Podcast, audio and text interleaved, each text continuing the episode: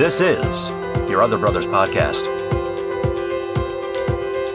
It's like running through an open door. It's like finding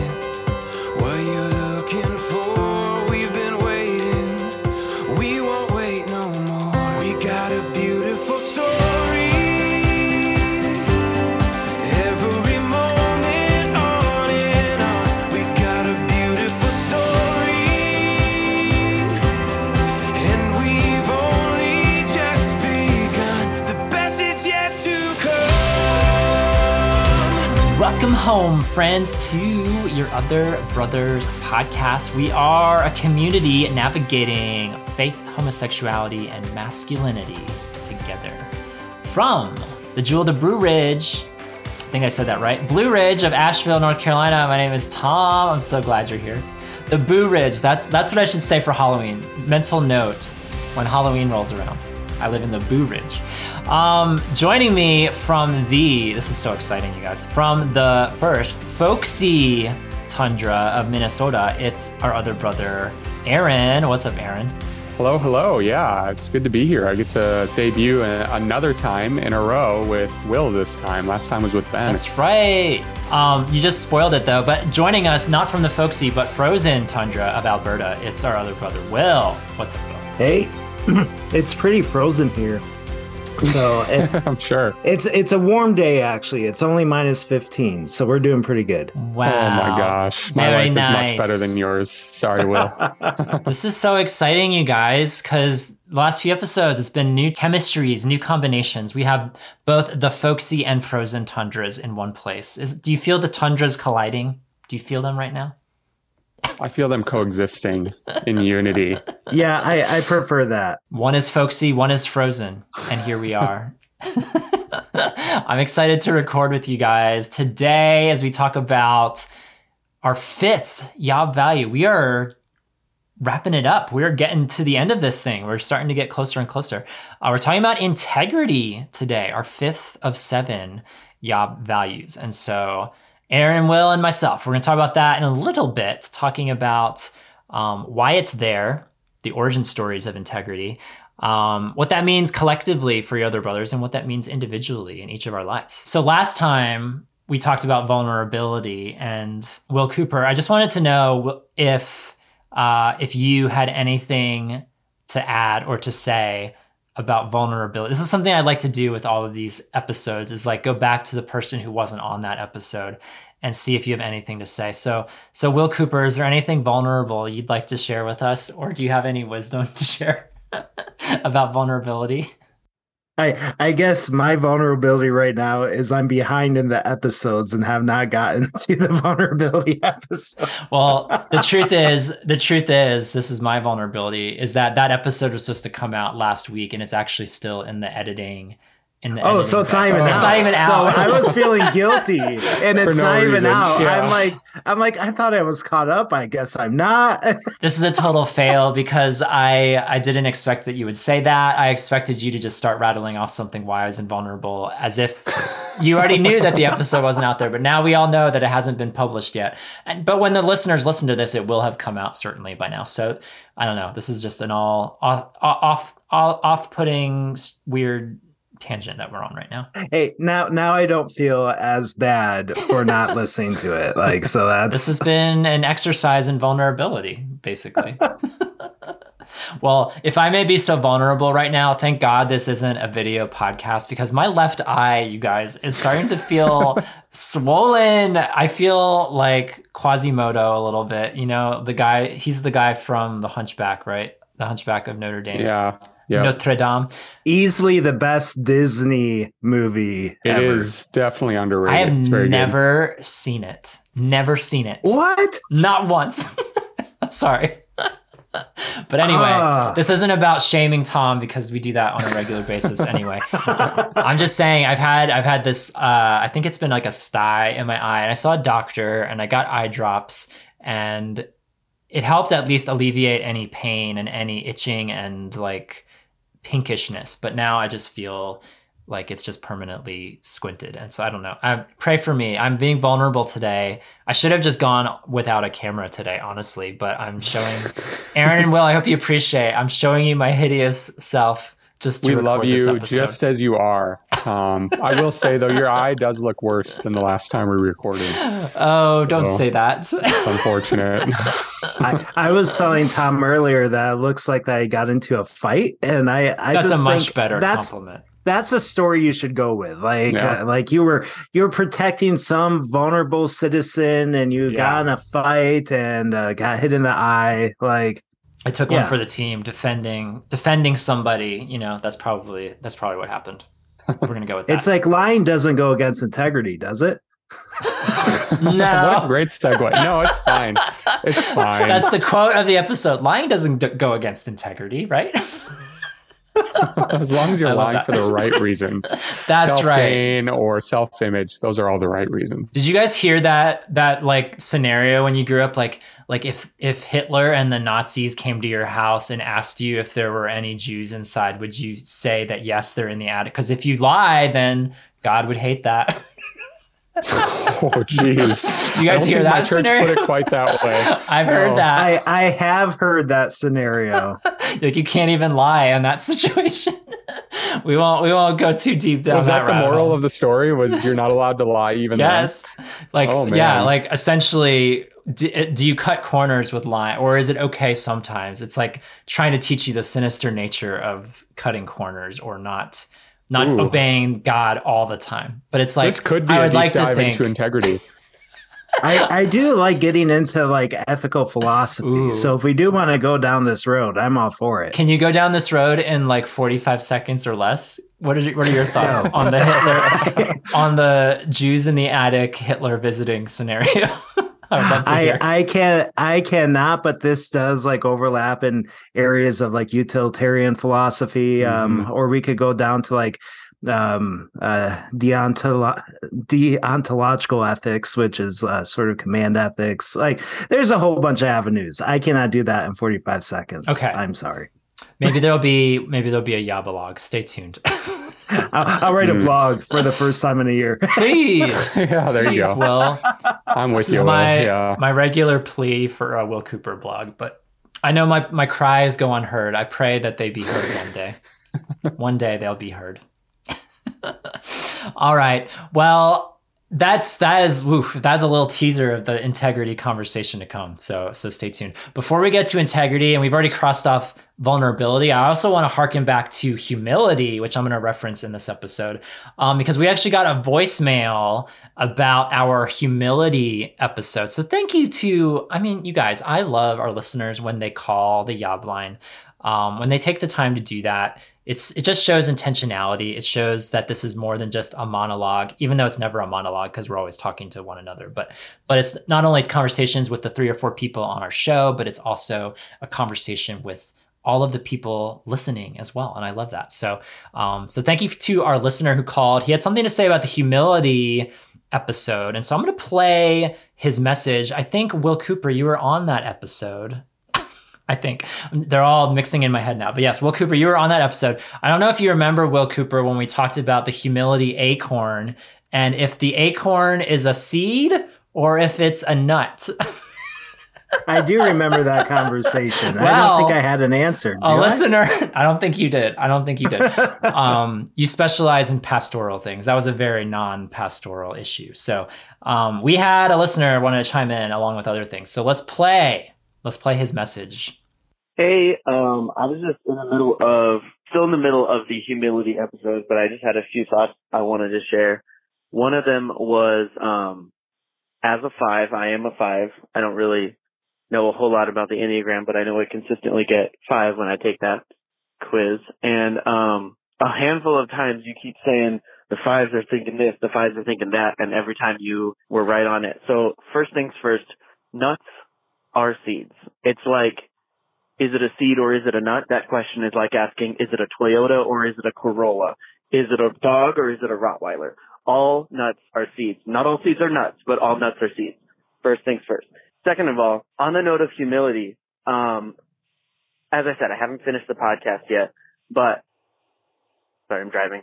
when I think of humility, I always think of, you're talking about pride and shame and humility and how those three things relate. I always think of the quote from Uncle Iroh, um, from Avatar The Last Airbender, which that show comes highly recommended by me and many others. But one of the characters is, he's dealing with his shame, but he's also very proud of what had recently happened and he was kind of confused about why he still felt ashamed.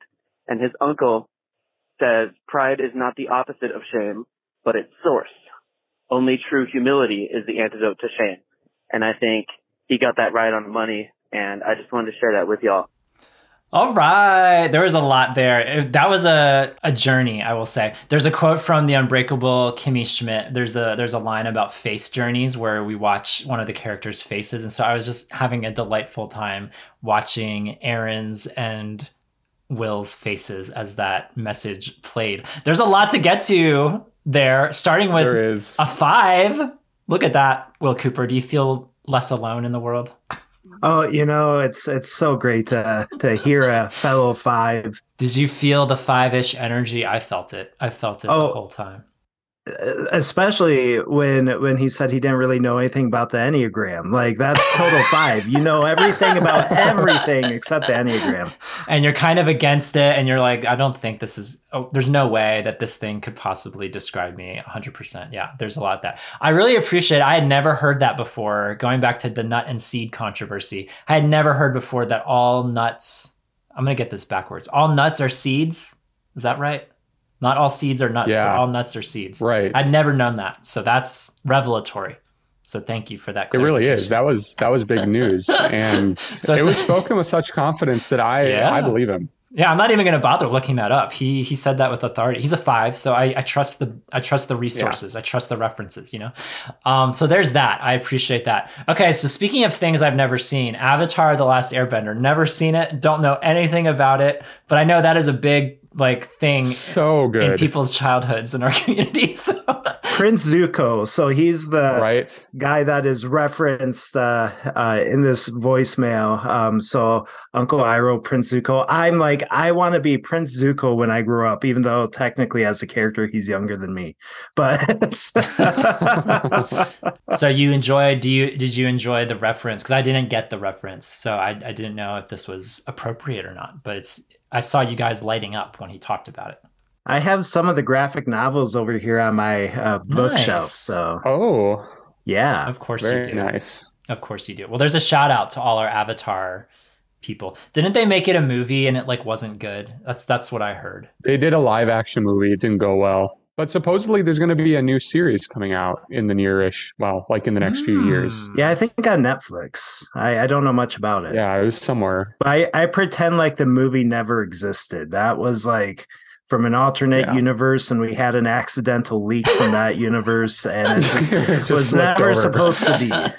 Gotcha, gotcha. That's kind of the vibe I got from like serious fans of the of the cartoon going up. So there's Yeah, I think even non-serious fans would go and be like, "That wasn't a very good movie." So the serious fans are offended, but the non-serious fans are just like, "That wasn't good."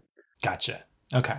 Well, I appreciate the call. That was really fun. That was really great. I hope he made it on his way wherever he was going because he was driving. I love it when people call when they're driving. That's really fun to me. There's such a, a an inertia that's happening with our show. We we carry people from their workplaces to their homes, to their gyms, to their grocery stores, wherever they're going. So so y'all travel safe out there if you're gonna call the Yob line. But we love it when you when you call. So maybe maybe someone will call about this episode and have something something to share. We don't have anything as exciting as our acorns, nuts, or seeds to to have a contra. Oh yes, we do. We talked about lying about people in your home to the Nazis. So maybe maybe we do have some. If you guys want to chime in on that, call the Yob line. 1 706 389 8009. Or remember, you can leave a voice memo. Nobody's done this yet. Nobody's taken me up on the voice memo. Um, whether you live inside of America or outside of America, if you want to call and leave a voice memo to podcast at yourotherbrothers.com, go for that as well. We would love to hear from you. Um, thank you, sponsor of this show, Karen's, not Karen's, but Cairns. I struggle to pronounce that word. I think I'm saying it right, but it's it's spelled C A I R N S. Cairns. um, which if you don't know what those are, sponsoring today's show, it's a stack of stones just to put it bluntly. It's a stack of stones. Um, and you'll see these, like when you go hiking out in the woods, you'll go hiking, you'll see this stack of stones over there. You'll see a stack of stones over there. And they're just meant to be markers. They're meant to be kind of like guideposts. Um, sometimes they're just like silly little things that kids might do as they're going on a hike and they just stack a bunch of stones together. But um, it's kind of meant as a marker. It's an intentional marker. Uh, and it is the symbol for integrity, the the topic that we have today. Um, and this was, as always, all of our artwork done by the amazing Wesley Ayers. Check him out, artofatlas.com. Um, you guys can check out the artwork on our website, yourotherbrothers.com slash values. Um, I'm going to read the description in our scripture uh, and then give you guys the origin story about this value and about the artwork as well, um, because this was the last piece of artwork to come together. It took forever for this piece of artwork to come together in my mind and then in in then in Wesley's art. And so I'm going to talk about all of that. I'm excited to to do that and then we'll talk about integrity within our community, integrity in our lives. So here's what we have about integrity, our fifth value. We regularly self assess, both individually and collectively. We confess our sins, our misrepresentations of God, our miscommunications with others, and our otherwise falling short. When we fall down, we climb again and we remember from where we've come. And our scripture, Proverbs 4 25 through 27, let your eyes look directly forward and your gaze be straight before you. Ponder the path of your feet, then all your ways will be sure. Do not swerve to the right or to the left, turn your foot away from evil. And so I mentioned it was in one of the previous episodes. I forget which one it was, but I mentioned that it was like 2018. No, 2019. It was 2019. I remember it was 2019 because it was right after my grandfather had died, and I had taken this solo trip up to Acadia National Park up in Maine, which is one of my favorite national parks. I've been to 20 some of them now around the country, and it's right up there, one of my favorite places. I've been there two times now. And in addition to being up there for a week, I was there for a week by myself. There was a grieving process there because losing my grandfather was the first like significant human loss that I've had. And this would have been, yeah, four, four years ago now. Um, kind of a simultaneous mission to that was I also was debating these these Yob values. We had what our seven were going to be, the ones that we're talking about now.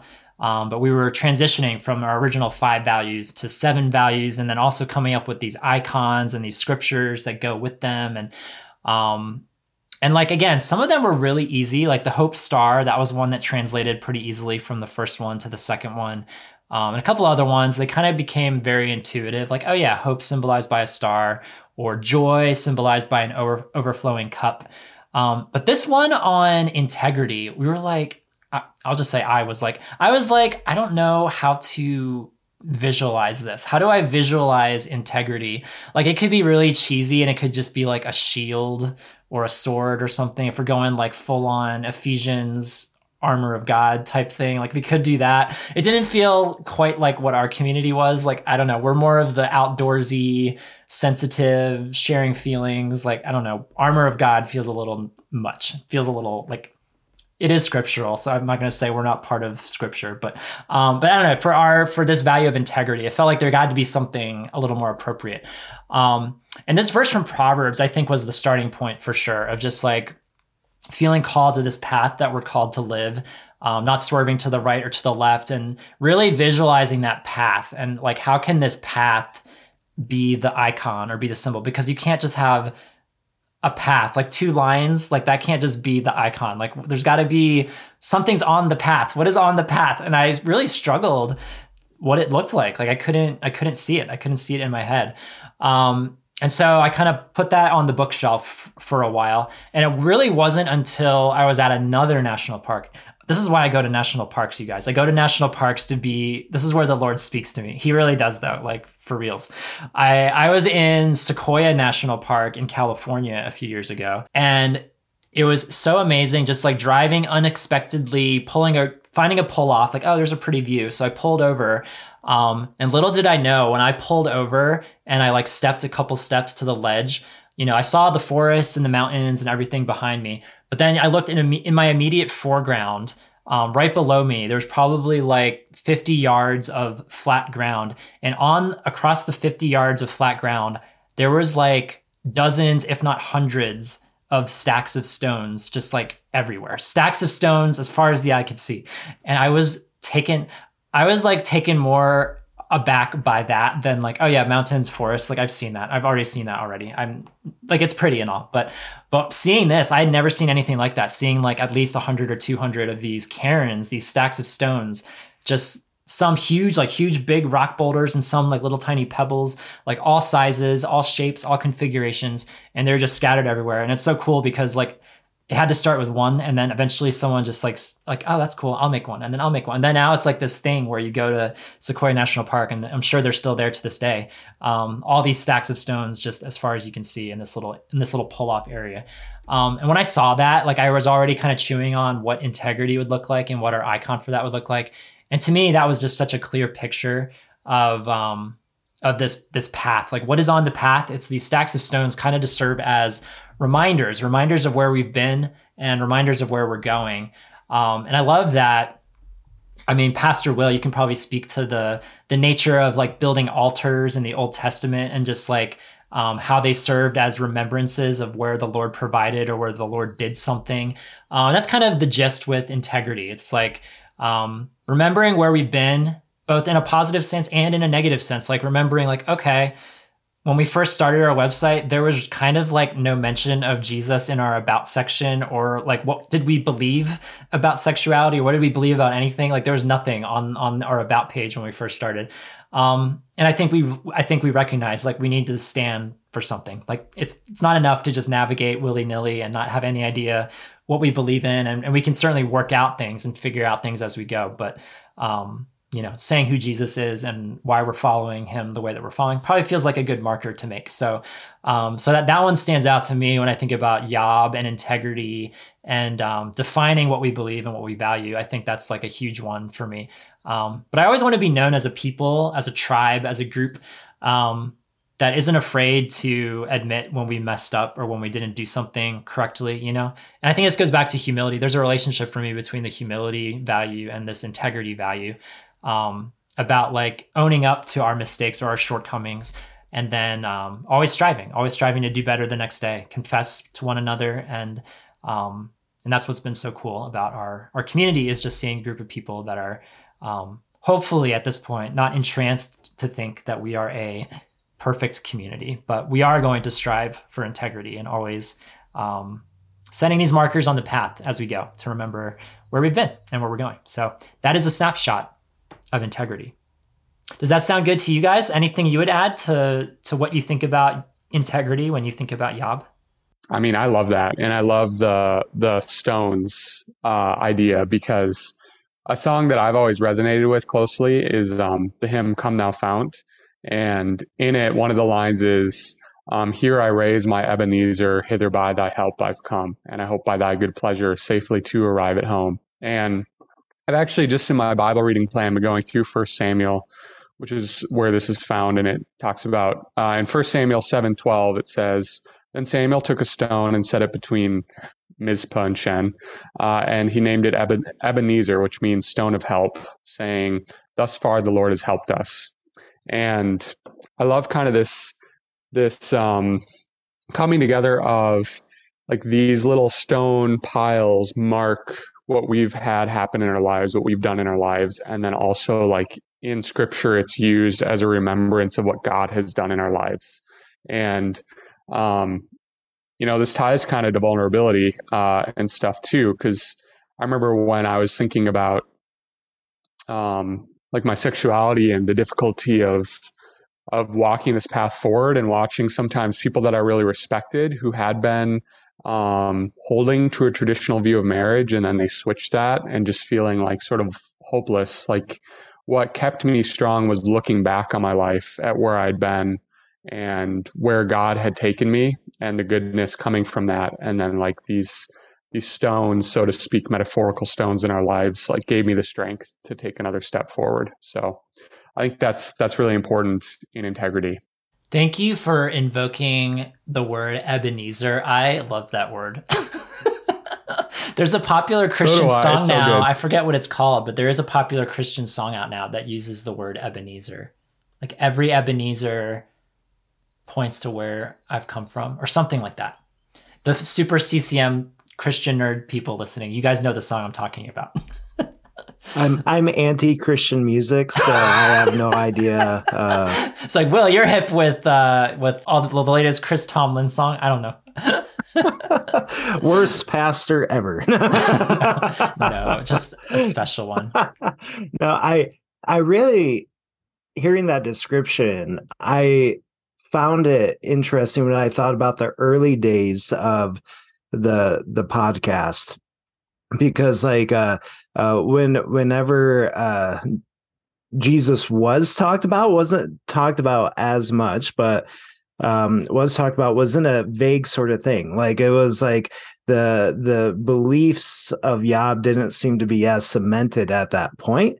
Um and i find it to be a really a really good development that like that no our our beliefs uh jesus are our guideposts. Like this is something that's pretty essential uh to yob so just even in the development of of the podcast from the beginning to now um you you see that that that change that yeah i think really defines the integrity of of yob Yeah, absolutely. I think it's it's finding like the middle ground, like I sort of mentioned earlier. It's finding the middle ground, giving people room to navigate. It's in our tagline. I say it every episode.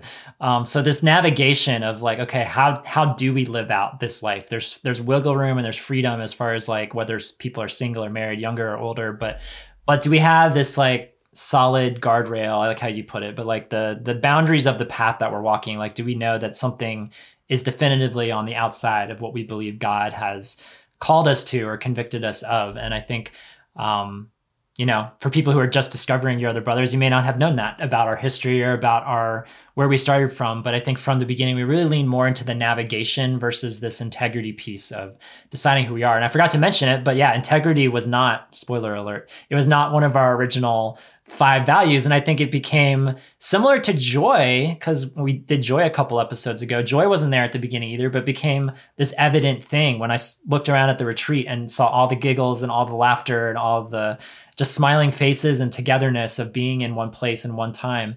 Um, I think similarly, the integrity piece coming along um, has become such an obvious one. Like, yeah, of course, we have to know what we believe in, and and we also, um, in a spirit of humility, just will will course correct if we if we need to. And I'm sure we continue to mess up things, or I mess up things on the regular. And Lord willing, we will.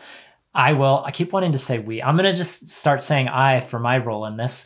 Um, but hopefully, I will own up to mistakes and um, and whatever, yeah, whatever needs to be corrected or altered or tweaked as we go. Um, we continue to do that as we grow bigger and bigger. Um, and that's that's always the hope. Something else I wanted to say about integrity that I guess ties into vulnerability a little bit, but I just am constantly inspired by our community because nobody's telling them to be vulnerable. Nobody's telling them to own up to their mistakes. Um, and yet this happens constantly on the on the prayer channel, on our Discord, um, or people on Zoom calls, just being so vulnerable and so real about things that they're struggling with or ways that they messed up or sinned. Um, and I love the the integrity piece that's embedded there in vulnerability, kind of like you were saying, uh, Aaron. Just uh, the relationship between all of these values, you could you could see how they're all connected in some way, shape, or form. And um, I just want to give a shout out to our community because I think our community has has a lot of integrity. Like I love it when um, we have this prayer channel and certainly beyond the prayer channel, just ways that we're able to support one another when when we fall short. And um, the key there is the the climbing back up, and that's something that I think our community does a great job of encouraging one another to do. Is not just uh, not just the confessing when we fall down, but then the the exhortation to climb again. And so um, I don't know. I just heart I heart yob you guys, and I'm excited to to talk about this this value further in our lives. And and I also think that integrity is built within the um the Christian LGBTQ SSA uh whatever the label is experience uh because there's this like it's very stressful and anxiety inducing when when people have to like like when they notice the inconsistencies between their private and outer life. And people who are attracted to the same sex often live within that uncomfortable inconsistency for a while where the wider world doesn't know about the the attractions that they have. And it's a very uncomfortable setting. So we we kind of like thrive within spaces of integrity because we're we're trying to escape that uh, lack of integrity. Um, and that I think that's really a gift that uh, we could be helping the wider church out of like no integrity is a really good thing and it's where people thrive so like it's so I don't even I don't think it's something that just yeah I don't just think it's something that we're good at but I think it's like kind of ingrained with uh, who we are that's so well said. Yeah, I I agree, and I saw Aaron agreeing as well. I think, um, yeah, I think we have such a gift to offer the church, and our our integrity, our authenticity, our desire for for those things. Um, and so I hope, um, I hope this conversation that we have is a blessing to, to those listening. That um, like maybe it's a good good opportunity for self affirmation. Like, yeah, I do have integrity. Dang it! Like I'm gonna own it, and I'm gonna be a gift to the church because I have integrity unlike those straight people. No, I don't want to hate on the straight people. We love our straight people. They have integrity too. But I do think it, you, you're hitting something there. I think it comes maybe a little more naturally to us by and large. I think I get what you're saying there. I, I do feel like it's a little bit of a forced issue for us. Yeah. Like to me, integrity in its purest form is aligning your actions with your beliefs. And you can't, I mean, it's a big issue. Like this is a big everyday issue that we're facing where we struggle to figure out how do we align our actions with what we're believing. And practice makes perfect, right? I mean, in some ways, just having to face it makes us better at integrity. But it also came up in an area where we didn't really have a choice but to make a decision. We either had to decide, I'm going to be side A or, you know, go, I feel it's fine to be in a same sex relationship. Or if you don't, then um, you have to kind of lean into that as well. Yes, I have some Yobber feedback to read, and I'm excited to hear what the Yobbers had to say. Thank you, Yobbers, for commenting. So I asked the Yobbers these three questions, which I'd love to explore with you guys as well. The first question I asked them was What does it mean to live in integrity as a man with same sex attractions? How do you or don't you live in integrity? So chew on that one. Uh, the second question I asked was What's more difficult, living in integrity with other people, living in integrity with God, or living in integrity with yourself? Why is this? And then the third question Where can you look back on your journey with faith and sexuality and see a line in the sand or a stack of stones? if you will pointing to god's provision in the face of temptation and or your new commitment of a boundary that swerves to the right or to the left to invoke our passage from Proverbs. So there's the front loaded discussion questions for you guys um, and to our listeners at home for that matter. Let's include you in this as well. Um, so let's start with that first one. What's uh, what does it mean to live in integrity um, as a gay person, queer person, SSA person, side B person. I love Will. I, I always see it on your face, like the anxiety where you're trying to make sure you say every label. I know there's so many. It's hard to include everybody, but hopefully everybody has felt heard or seen at some point. Everyone listening. Um, so yeah, what does it mean? We started to talk about that a little bit. I think this battle between the internal and the external and being consistent with with both. I think there's there's a lot there. Let me read what one of our yobbers had to say. Uh, he said this The life I choose to lead as a side B gay Christian is one where I don't set my own standard, but live according to the higher standard set for me by the word of God. While that standard says something about my, my morality, that I will abstain from any sexual expression outside of heterosexual marriage, it says something even far more important.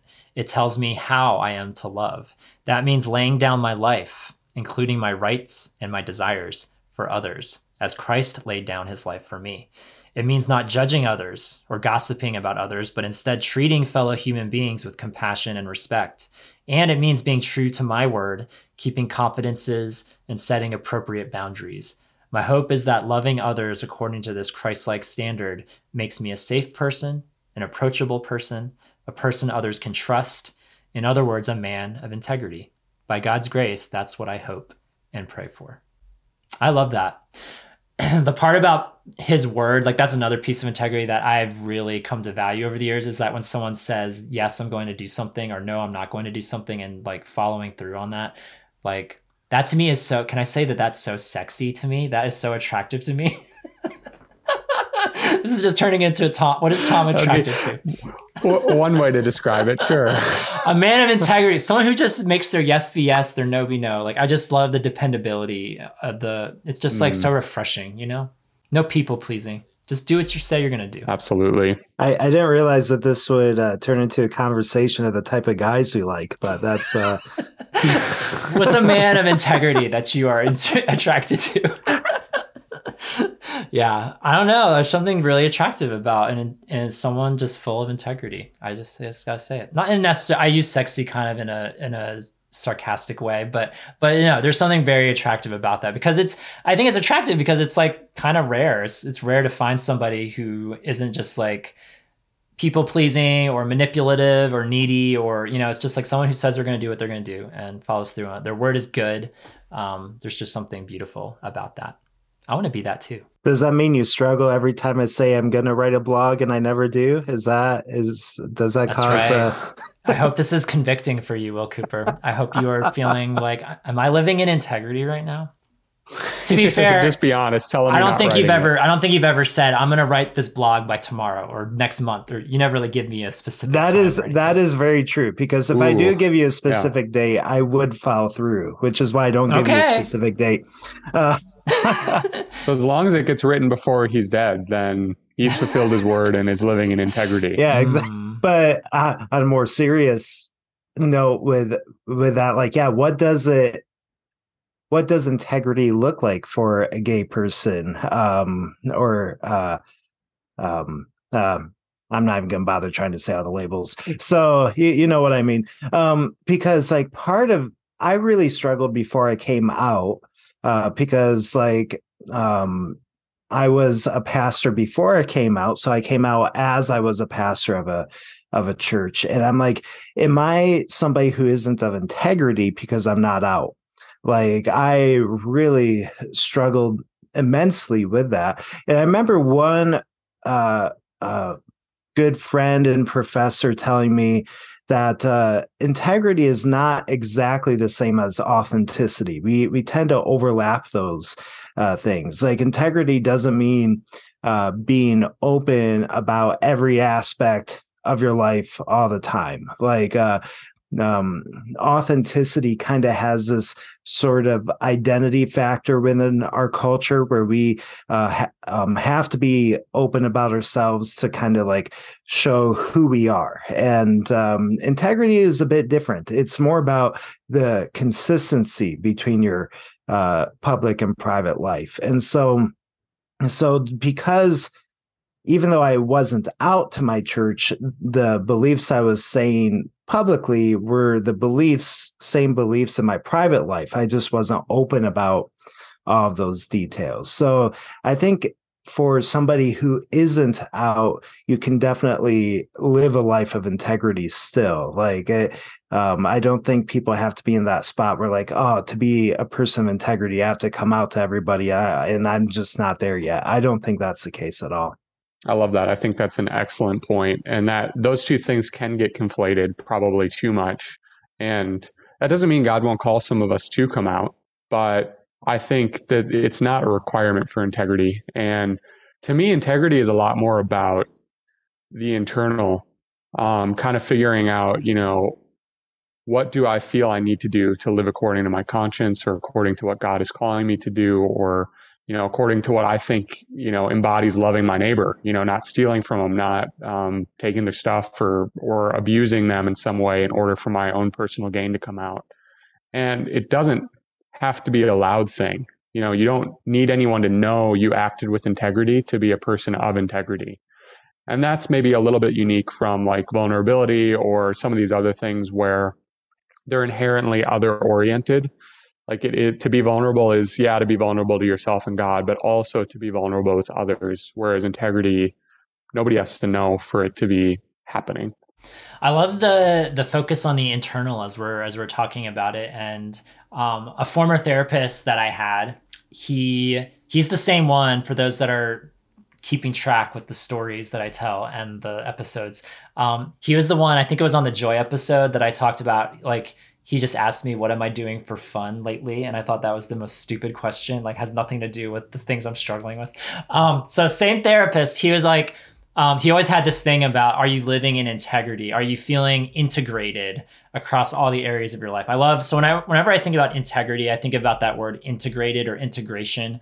And like is my spirit aligned with my body? Is my body doing the things that my spirit wants me to do? Or my mind is am i following through with my actions my my my words um, the things that are in my mind or the things that are in my heart? Like are we in alignment or are we out of alignment? And that's kind of how i think about integrity um, is like where where are we firing on the right cylinders and where are we not like agreeing to the things that we say we're going to agree to? Um, and so that's where conviction comes in the holy spirit and that's where we have to then wrestle with uh, getting back into alignment. But i think i think those are good. I always i always equate therapy to like a consistent oil change like finding things that aren't firing correctly. And like let's get those if not getting those back into alignment right away, like let's at least explore why they're not in alignment and let's let's like pay attention to it instead of doing what most of us choose to do with our vehicles, which is ignore it and hope that it just resolves itself. I'm sure. Just hoping and praying. Yeah. it'll it'll it'll those those those uh, cylinders or those fire. I know nothing about cars, as you can tell. Those things will align. Those pistons, those those oil things, those they'll all be if I just trust and pray, you know? I'm I'm making a guess about our audience, but I'm guessing our audience knows way more about the ins and outs of therapy than oil changes. Uh, I, I so. just have that feeling. Uh, shout out, shout out to the two percent of you who are car people. They they know they know how to do an oil change. Right. They know their cars, but probably not the vast majority of us. I would say, yeah. Um, right. But yeah, are you integrated? That's a good one. Yeah, yeah. And like obviously having community is important in that. Like it's not to say vulnerability doesn't help your integrity mm. or being out doesn't help your integrity because having people who know what you believe and who are, you know, there with you as you're living through life, they're going to see sometimes when your actions don't align with what you say mm-hmm. you believe. Yeah, I I totally agree because it also depends on the personality too. Like for me, I'm somebody who cannot keep a secret about my own life. I'm just I I get so anxious about it. I fall apart and so like so a part of like healthy integrity for me was coming out, but it wasn't like it didn't make me a person of integrity by coming out like um if that makes sense. It's just like knowing my own personality i just function best when i just don't have any secrets and uh um people not everybody knows everything about my life but uh, at least one person know like i don't have any secrets hidden from from anybody. So whether it's just one person that knows those secrets or whatnot but yeah Will has nothing to hide, everybody, except his real name. that that is I it still makes me laugh. I'm like, why do why do I use a fake name? Because I don't need to, but I don't know. There there's still little security there. I, I don't know what That's that right. is. And that wasn't that wasn't meant to be shame inducing because you are free to use whatever name. You can go by Hagrid if you want. Ooh. Actually, Hagrid was a nickname of mine for many years uh, because I look like I him. believe it. So that's funny. That's great. I appreciated uh, this comment from a married yobber. So thank you, married yobbers. We love hearing from you. Um, Here's what this Yobber had to say about living in integrity. Talking honestly about integrity feels so exposing, like a physical exam when the doctor tells me to pull my pants down. It hits me that vulnerability and integrity are quite related. For me, to live with integrity as a side B married man means to not engage in lust with any person and to only engage in sexual activity with my wife. It also means to honestly admit and accept the reality of my same sex attraction, mostly gay orientation. To be fully integrated in this manner, I would take it a step further and say to live in integrity as a side B married man is to embrace, embody, and love my sexual relationship with my wife as a God honoring reflection of Jesus' love for his people, while also embracing and loving my sexual orientation to men as a part of me that God loves and does not hate or shun. All of this is far easier said than done for me, or at least done with consistency. I live in integrity in that my wife has been my only sexual partner in over 17 years of marriage. Avoiding lust and porn has been sadly hit and miss. After many years of sobriety from porn and masturbation, I re entered the masturbation fantasy game in 2017 and have been struggling since. With recent years seeing the homosexual fantasy part worsen, and even a few occasions of returning to porn after years of technical abstinence. This does not feel like integrity at all to me. Progress feels slow, sometimes with 10 fails for every one win. What does feel like integrity, even in my failures, is that I have consistently been honest about my struggles and failings with a small core of close friends encourage me toward my truest values and beliefs while loving me unconditionally and not judging me. You see what I mean, you guys, about people just being awesome in our community and just uh, owning up to where they fall short and um, and I love that image of like falling 10 times to get up once. Like that is a win falling 10 times for every one win. Like, um, there is a verse in Proverbs somewhere about that that speaks to that nature of getting up one more time um, and not just living in your failure, living in your falling down. That's um, I was just super encouraged, super blessed by that comment. So so thank you, thank you, Yobber out there. I love that you you read that comment because of the situation of uh, people within mixed orientation marriages because personally I don't recognize it enough and I should uh, because the um, those situations are incredibly difficult simply because of the systems in our society that make it really difficult because uh, um, when I interact with uh, my uh, more uh, progressive, affirming Christian friends, uh, they assume that mixed orientation marriages really don't exist uh, or they're very rare. Um, and of course, this is anecdotal experience, but like uh, a large chunk of my LGBTQ friends are in mixed orientation marriages. And so when you're in a society that pretends like you don't exist, it makes it very difficult to be people of integrity. So it's not it's not just like you're you're trying to be consistent in your own life it's consistent in a society that just um, minimizes the the issues that that you're dealing with. And that's just really difficult to difficult to do. So there's that dimension that we should just be aware of that our culture just makes these things harder. Not impossible but just harder. Yeah, and I always we actually have a good number of people that are in mixed orientation marriages who comment and who provide feedback and I'm really grateful for that because other than I'm looking at our podcast crew right now, other than Ben, like there's no other married pe- person that comes on this show on a regular basis. So I'm um, grateful for Ben. Shout out to him who provides a married perspective uh, that we need in this community. Um, but thank you to the Yobbers who comment and share as well. Um, living in integrity with other people, with the Lord, with myself, um, you know, I'm I'm going to predict which the most popular answer is in our community, and it, I think it goes with this Yobber's feedback. So let's read his feedback, and then I'll share my thoughts. Um, he said this to me: living in integrity with other people is the hardest. God knows me intimately and has enabled me to know myself well too. Through His gentle prompting, I have discovered who I am. Everything from the good gifts and talents God has created in me to my sins and weaknesses that are part of my human fallenness. Amongst all of that looms the fact that I am gay. God knows that, and I know that. And together we are exploring what it means for me to walk with Him in integrity as a gay man. But revealing that to the world around me is a different story. There are so many, including some who are very dear to me, who I don't think would understand. So I remain in the closet. And it doesn't feel like integrity to be my real self, only in the closet and a slightly different version of myself outside the closet. But I take heart in the fact that God knows and understands, sees who I really am, and yet still loves me, and is constantly teaching me what it means to be who He created me to be.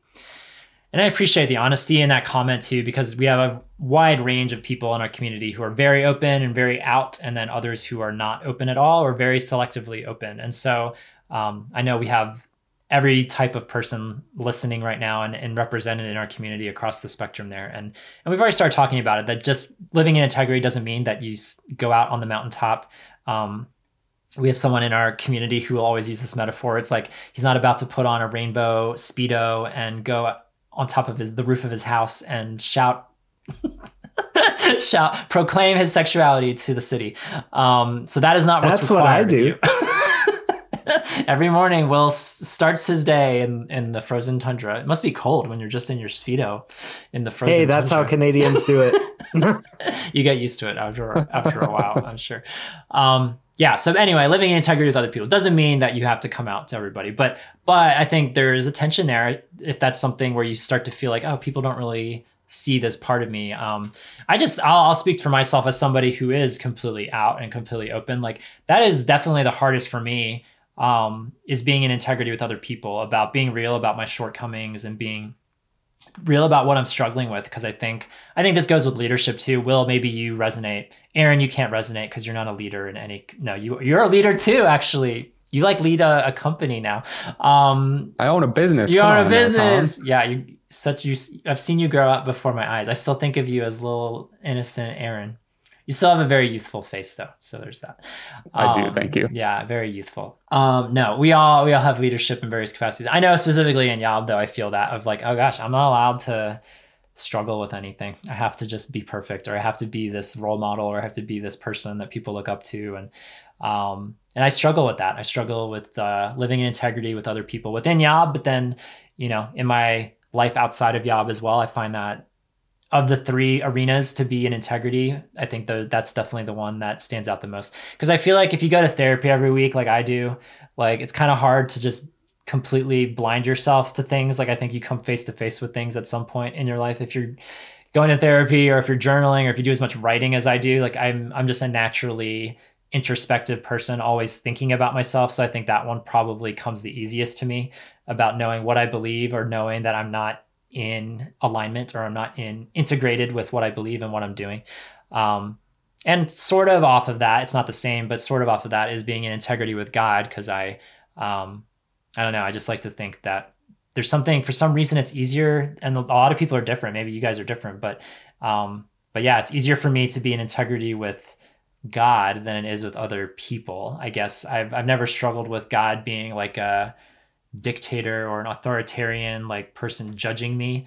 Um, but um, for whatever reason, I've ascribed that to his people and the church, and and so it's easier to just like yeah, not confess to the church or not be not be living in integrity with the church um, compared to my relationship with God. It's not perfect, of course. I have a flawed relationship with God sometimes, but um, but I know with other people, it's hard. It's hard to be accountable. It's hard to be real sometimes. What I like about talking about these things is it forces me to reflect back many, many years and think about like how has this changed for me over time. And the beauty of being a Christian and sanctification, I think, is we see a slow, steady movement towards obedience, towards integrity, towards, you know, um, being more like Christ. And it doesn't happen in a straight line without slip ups along the way. Like, I appreciate that comment from the um, our married yobber who is like, I, you know, 2017, all of a sudden it became an issue again after years of it going well. And I think what I've learned is we still can rejoice over the periods that we did really well and rejoice that the periods we haven't done as well were shorter or um, maybe less all out into our sin. I think for integrity, I I'm not sure which I struggle with the most. Uh, you know, as I've thought about it, I guess you know having integrity to others to me when I think about that, I guess what came to mind first was not my sexuality, but working for, with people like with their money because people care a lot about their money. Obviously, it's important to them. It's important to me. And there's also a lot of, um, you know, there's a lot of legal things that are in there that require that I do my job with integrity. You know, if I don't, I can end up in prison. Um, and so it's really like I'm always thinking about what's going to be best for my client, what's going to be best for them, and not what's going to be best for myself. And that's that's my job really for these people. And I think that sort of overflowed into other areas of my life, spiritually and otherwise. Um, and I guess I don't know. Yeah, like from the perspective of do I tell everybody in my life everything? I guess I certainly struggle with like living in integrity in from the perspective of there's a lot of people I'm not going to tell the full, story to because like we've mentioned and, and some of our commenters have mentioned like there are there are parts of the church that will not see past a label I use or um, the orientation I have. Um, they will not see past that to the parts where I feel like I'm doing a good job. You know, like I'm I'm abstaining from sex, I'm abstaining from a same sex relationship, from marriage, um, things that I I find very difficult at times and feel proud of. Like they don't necessarily see. Um, but I think I've struggled more maybe with integrity with myself because I don't want to let people down. Um, I don't want to let God down, and I also haven't necessarily seen him as a dictator, kind of like you said, Tom. So I haven't felt this undue pressure to always be perfect. But for myself, like if I sit there and go, who is this hurting besides me? I find it's very easy for me to just sort of decide it's not worth my trouble today to not look at porn or not masturbate or not um, do a million other things that have nothing to do with sex or sexuality and may not work out, not, you know, whatever. And that's that's difficult because there isn't necessarily the same accountability watching me in that. Yeah, thanks for sharing. I think for me, it's uh throughout most of my middle school, high school, and early university years, uh integrity with me and God was not healthy because I believed that God hated me through the time, and so it's uh it's um because my orientation. So when when that's a, a sort of core belief, I think it's hard to have integrity. Um, and so, but currently. Uh, I I think it's in a really a really good and healthy spot. It's it's uh, um, like a, a lot of a lot of healthy changes and developments uh, have uh, happened there. Um, with with other people, I actually don't struggle with that so much either. Um, like I'm not vulnerable about every aspect, but generally uh, with people, um, uh, what they see is what they get. Like, uh, like it's on Sunday mornings to like my day to day life. Uh, I'm not really different. Even the clothing I wear is exactly the same. Uh, it's like I, I, yeah, uh, I try to be very consistent with that. But with myself, I really struggle with that, and I wonder if it comes in the uh, um, the Enneagram Five territory, I guess, uh, because I'm constantly in stages of doubt, um, and uh, uh, not so much of like doubting God, but like questioning my beliefs nonstop. And I think that um, I struggle, that does cause tension with integrity because I'm constantly questioning and researching and just trying to figure out where I'm at with things. And that's just, uh, that's always been my life. So I guess a part of it is like, uh, like that's just a part of my personality and i just continue to to work with it but that's probably where i struggle with with the most. Um but part of me doesn't want to stop the constant questioning either. I do like that aspect of my life. So it's yeah. I wonder if our nuts and seeds listener i wonder if he resonates with that was with what was just said. Shout out to you nuts and seeds listener once again giving you a shout out. We love our fives. Yeah that is such a five-ish five-ish answer. Such a five. Um, thank you for being honest though, because you've you've talked about your growing up kind of in an ex-gay environment and therapies and organizations out there, and so um, so I appreciate your perspective to this conversation as well, Will, as somebody as as no doubt a bunch of our listeners also would resonate with um, that integrity with with God aspect. Um, one other feedback from that question someone said this about integrity with others. Integrity, living in integrity with others is most difficult for me. My default imprint is to please others and make them happy, which does not promote a lot of honesty or integrity within me. I have more integrity with others than I used to, but I'm still a far cry from being able to regularly be on the outside who I am on the inside with most people. I still wrestle with a strong pull to present what I think people want to see, even if it's not entirely true. It's so difficult because I still have a lot of fear around being judged and rejected that stems from family of origin and sadly, church experiences. Yeah, and so I appreciate the vulnerability and all these answers. I can resonate strongly with the the whole people pleasing point. It goes back to why I find um, a man of integrity, a man whose word, whose whose word is good, so attractive, because that's what I want to become. I think I think I've made a lot of strides in that area, um, but I think there is an absolute natural tendency in me to people please and say yes to everything, regardless of whether it crosses boundaries or whether I'm emotionally capable of providing or giving or whatever whatever's being asked of me. And so um, so I can resonate with that. And I know I know people pleasing is a big uh, component in this community as well. I know there are lots of people who struggle with that. And so um, so just know that you're not alone in the people pleasing department.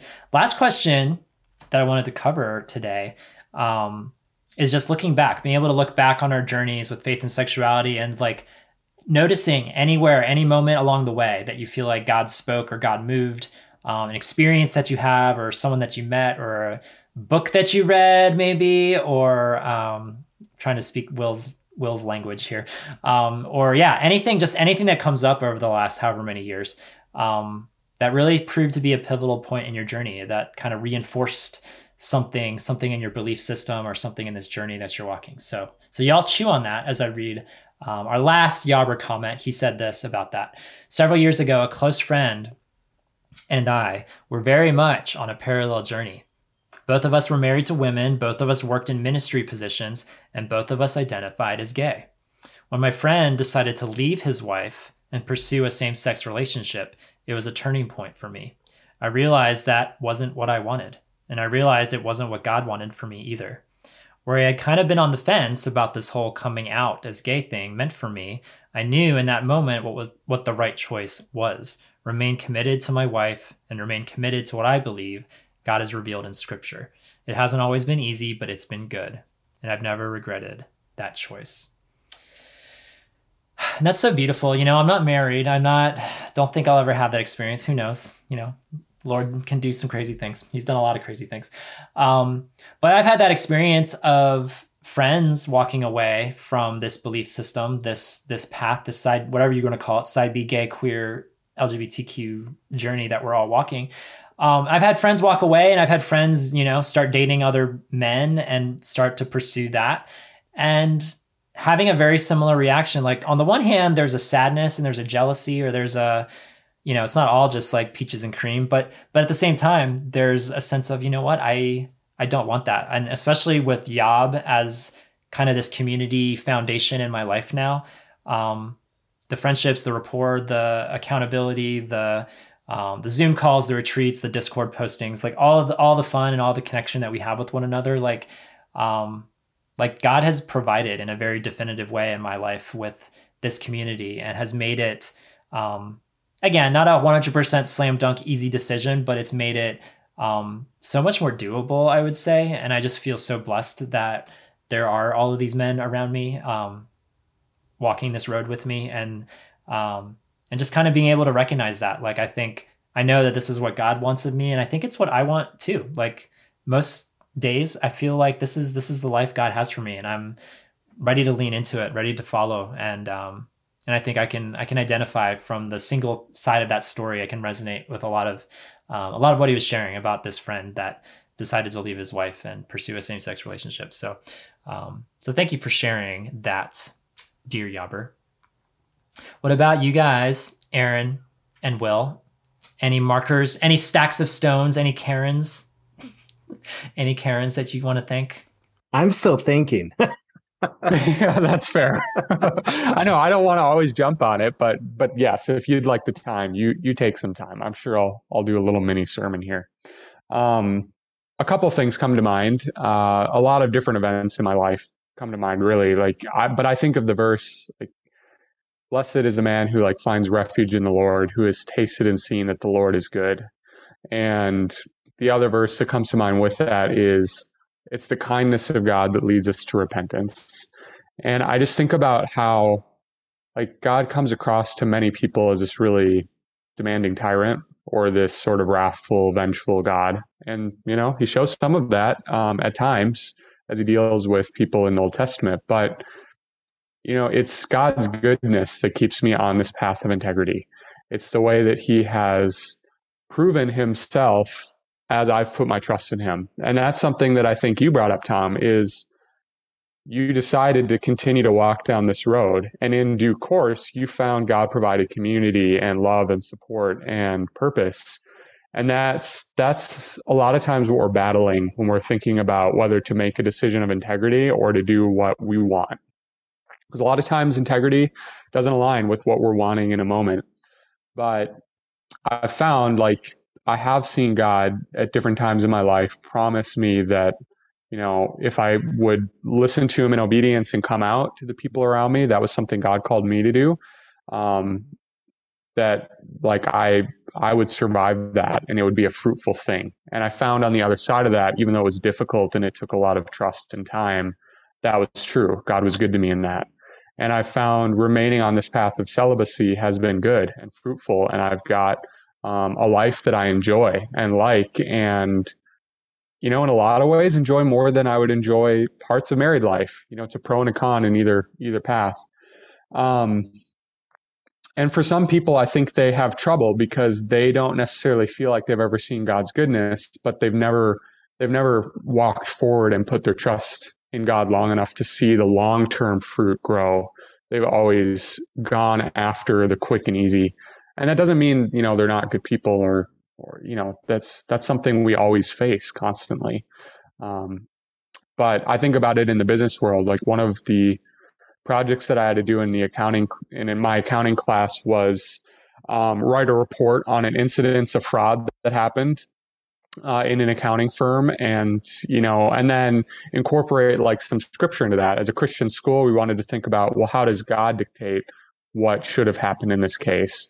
And what i found is most cases of fraud there is a perpetrator who is knowingly doing wrong uh, but there are lots of people getting caught up in the fraud that don't really want to be doing anything wrong or hurting people but they are feeling like their hand is forced they're they're not choosing whether to be good or bad in a moment. They're choosing do I do the right thing and lose my job and get blacklisted from getting another job at these other companies or do I just look the other way and not do anything? All I have to do is nothing and let this happen.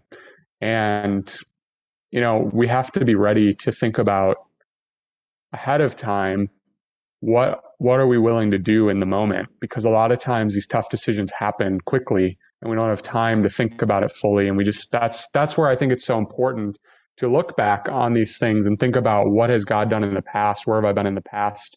Am i living as a person of integrity?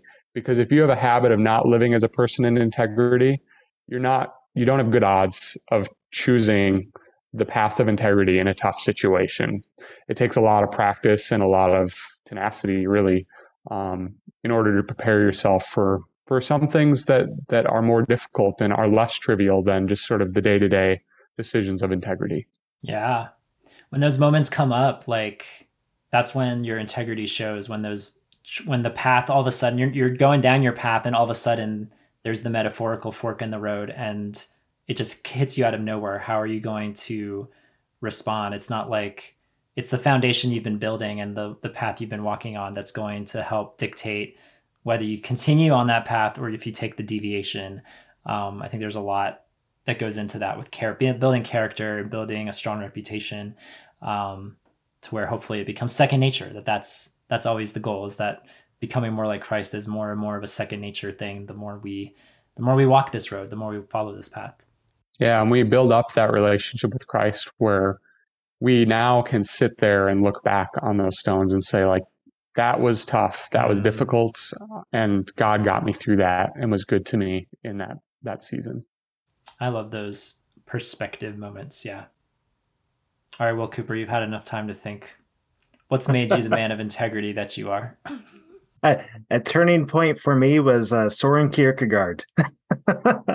He's my favorite philosopher, easily and Christian theologian and, and whatnot. Um, but I remember reading him in university where I was at a, a very intense point of wrestling with my faith. And uh, Kierkegaard tells a parable or sort of retelling of um, King David and Solomon. Um, this is extra biblical uh, uh, stuff. Like he's not like actually interpreting a passage, but he he retells the story of like um, Solomon was visiting his dad one day, and he was uh, walking by uh, King David at night because he heard him awake, and he heard uh, his dad talk about the uh, praying to God about the guilt he felt for uh, uh, the um, Bathsheba and the killing of her husband, and and then Solomon uh, um, is just like uh, yeah, a result of of of those uh, actions.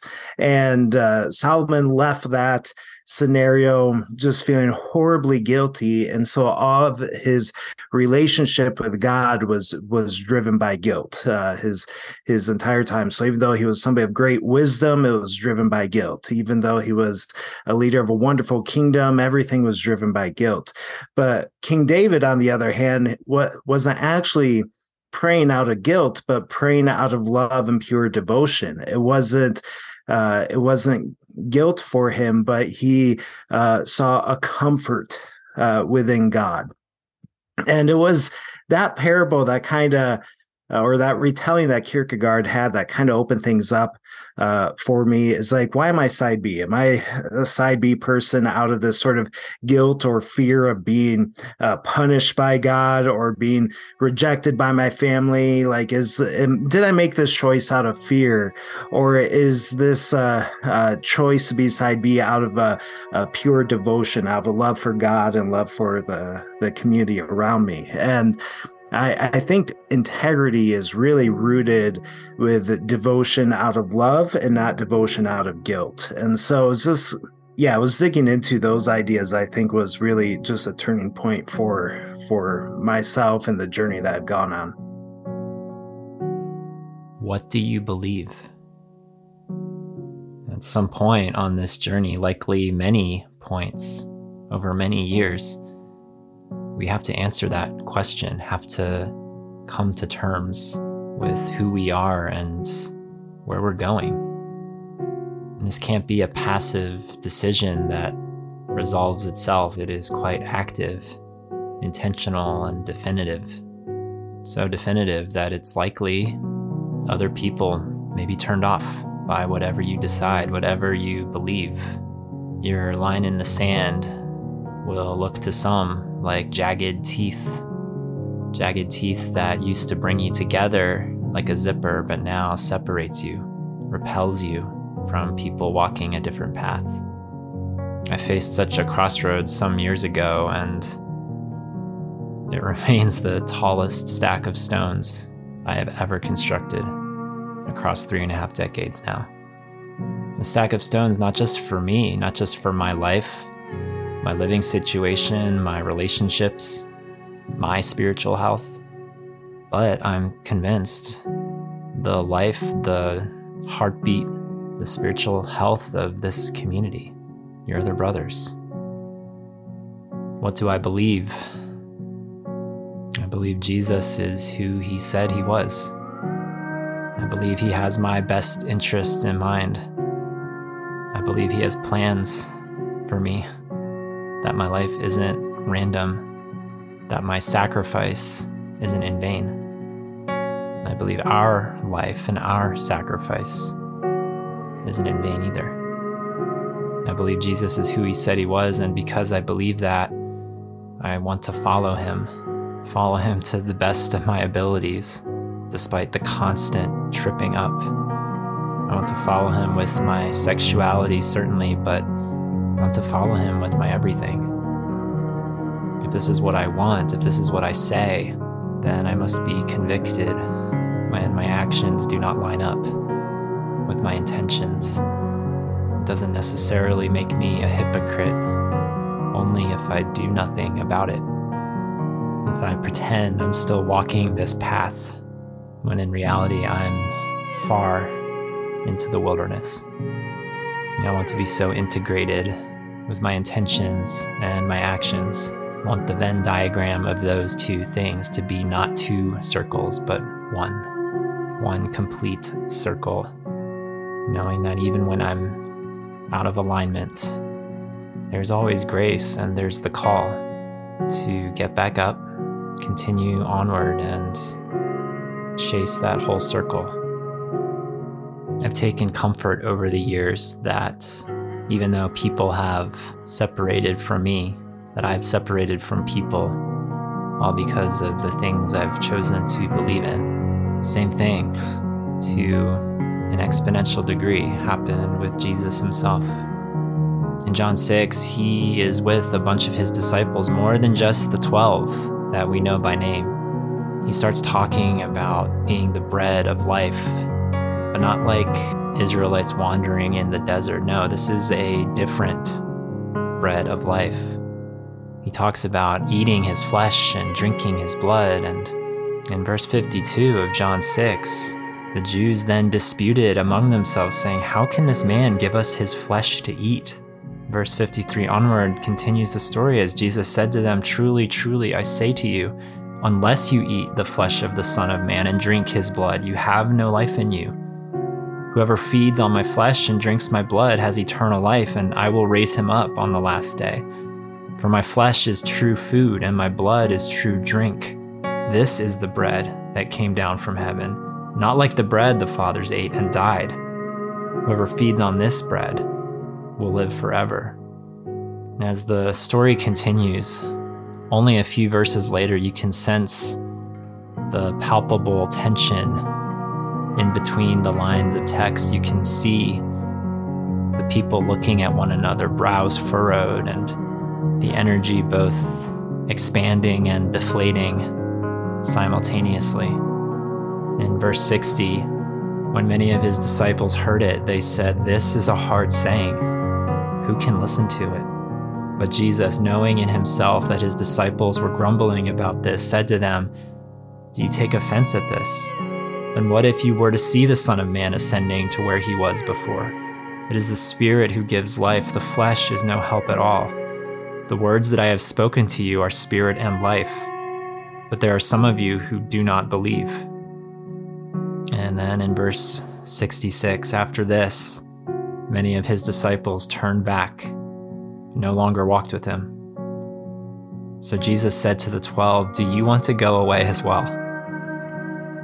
Simon Peter answered him, Lord, to whom shall we go? You have the words of eternal life. And we have believed and have come to know that you are the Holy One of God.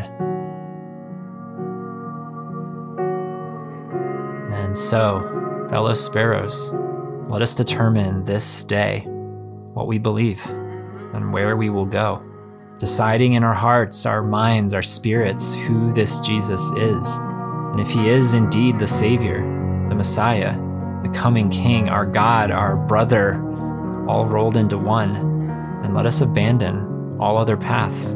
Let us climb back to this path, this path of following Him, clearing our distractions, determining our convictions, and bending down here now to pick up a stone, to place it on top of another, to build this Ebenezer, a monument of where we've been, where we are now, and the direction we're going. And may these stones ultimately point to who Jesus is as we complete this stack at our feet. Before we step forward, let us step back, survey the land, and notice all the other stacks to our left and right, ahead of us, all the other altars in our midst, planted there by spiritual siblings, past and present, here with us, charting this same course, this same following of the Savior. And as we drift, as we stumble, because we will, may our siblings on this journey be there to help us up. May we help them up too, consecrating this path anew, blazing this trail before us, integrated and true.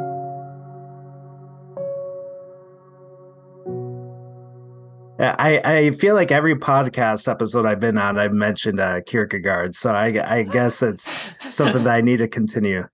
That's so hashtag Will Cooper of you. um, no, thank you for the Kierkegaard reference. And thank you for sharing your stories, you guys. This has been awesome getting to talk about integrity. Um, this was really good. This was a fun conversation. I was looking forward to this one as one of our newer values. Um, it was fun to to unspool it and uh, destack the stones before we restack the stones. Now, this episode can forever serve as a marker of where we've been with integrity because um, we used to not have it. Now we do. Now we got integrity, you guys. Uh, I'd love to hear where our listeners have integrity. Please, if you have any integrity thoughts, go to yourotherbrothers.com slash podcast, find the episode 105 post on integrity, and tell us, tell us where do you struggle with integrity if you do. If you struggle, I'm not assuming you do. Um, tell us where you struggle with integrity uh, or what that word even means to you. What does that word mean to you in your Christian walk or in your sexuality um, with God, with other people, with yourself? Uh, would love to hear what stories, what thoughts come up. Share them. We'd love to hear. If you want to call the Yob line, you can do that as well. Just make sure you drive safely if you're calling from the road, or pull over in a Walmart parking lot and talk to us. Talk to us about things. Um, we'd love love your feedback. And thank you to Cairns for sponsoring this episode. You guys, I have pictures of the Cairns. Maybe I'll maybe I'll put a picture of, of the Cairns at Sequoia in the podcast episode post for anyone who wants to see what I Ooh, saw. Please do that. Yeah. Yeah. see let me let you see what I saw at uh, at the national park that day. Yeah, it was honestly it was such a cool visual that I firmly believe was from straight from the Lord. He was like, "I have an appointment for you at this pull off in the national park to see this visual for what integrity is symbolized by. And I've I am so grateful. I'm so grateful for it. Again, this is why I go to national parks. It's because the Lord's telling me to. I'm sorry, y'all. I have to follow the Lord's leading. I have to go to every national park that there is, multiple times, ideally. I'm going to a few in Alaska later this year, and I'm so excited. The Lord's going to speak to me in Alaska. Will Cooper, you should come. It's right next door. Oh, you know, I, I wish I could. I do have a quick side story, if it's okay, about yeah. Tom and the national parks. Oh, um, please, yeah. What's I don't even know what this is. What is it? So when you when uh, we did that epic road trip and you uh-huh. visited me and we went to Lake Louise, uh, you you said that every time you go to Lake Louise, you always try to step in the lake itself. Right, all two times. Yes. Yeah. every time, but if I go a third time, I'll do it again so I, I, I remember taking a picture of you in Lake Louise, and it's uh, so I've actually every time since then when the lake isn't frozen, I've been stepping in it in oh. your honor. Ah. Uh, but most wow. of the time I've been there, it's been frozen, so I just step on top of that. That's okay. Okay, that works. Just it's really only not frozen like two months out of the year, so it's. I know. I've only ever been there in the heart of summer, so it's been but even then, it's like so cold. It's like the coldest, coolest lake. It's like bright green, bright blue. It's so bright. It's pure glacier water, isn't it? Like ice melt. Yeah. Well, yeah. You see the glaciers uh, in the yeah. um yeah behind it, and yeah. The funny thing is, it's not my favorite of the lakes uh, up here, but it's it's. But you went close. there with me, and now I've inspired you to step in the lake. That means a lot. Thank you. I try. if that's my legacy in your life, I'll take it. Hopefully there's more to it, but I'll take at least that, you know. Um, Will and Aaron, so good having you guys on this episode. I really loved it. It was so much fun. Looking forward to you guys. We're only got two left. It's the two ships. We're going to talk about kinship and discipleship. Um, so stay tuned for those two episodes in the weeks ahead. But for now, for all your other brothers, this is Tom I'm Aaron. And I'm Will. Reminding you that you are not alone. Even the sparrow finds a home. See you next time, friends. Thanks for listening to Your Other Brothers podcast. Our show is edited and produced by Thomas Mark Zuniga. We'd love to hear your story. Comment on this or any of our episodes at yourotherbrothers.com slash podcast or share a story to play back on our show by calling us at 706 389 8009. You can also email us at podcast at yourotherbrothers.com or write to us at Your Other Brothers, P.O. Box 843, Asheville, North Carolina 28802. If you enjoy our show, consider rating and reviewing us on Apple Podcasts. You can also follow us on Facebook, Twitter, and Instagram at Your Other Bros. Finally, if you'd like to further support our storytelling, community building efforts, consider becoming a Yobber. Yobbers pledge monthly on Patreon and receive perks like bonus podcast content, regular group calls with fellow patrons and authors, and more. Visit patreon.com slash yourotherbros for more information. Until we journey next time, we're glad you're with us.